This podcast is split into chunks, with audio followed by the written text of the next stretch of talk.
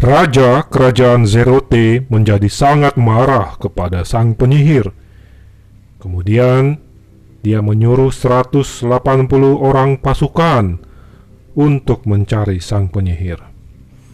180 orang yang dia kirim adalah perwira-perwira terbaik yang ada di kerajaan Zerote. 180 orang ini memasuki hutan mencari di setiap tempat di hutan. Tapi mereka tidak menemukan si sang penyihir. Mereka bingung. Ke mana lagi harus dicari sang penyihir ini ya? Sudah semua tempat, segala arah di hutan ini kami cari, tapi tidak ketemu juga. Akhirnya, ke 180 orang ini pulang kembali ke kerajaan Zerote dan menghadap raja. Tuanku raja, mohon maaf. Tuanku raja, mohon maaf. Kami tidak bisa menemukan si sang penyihir.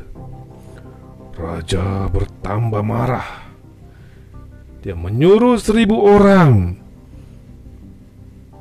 untuk mencari si sang penyihir dalam hutan.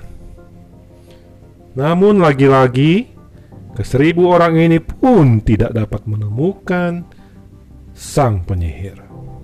Dan mereka pulang menghadap raja.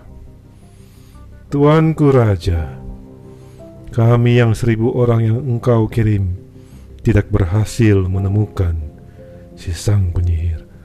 Kami mohon maaf. Raja bertambah marah. Dia membanting meja yang ada di depannya. Pak! Raja pun berpikir, ke mana ini sang penyihir?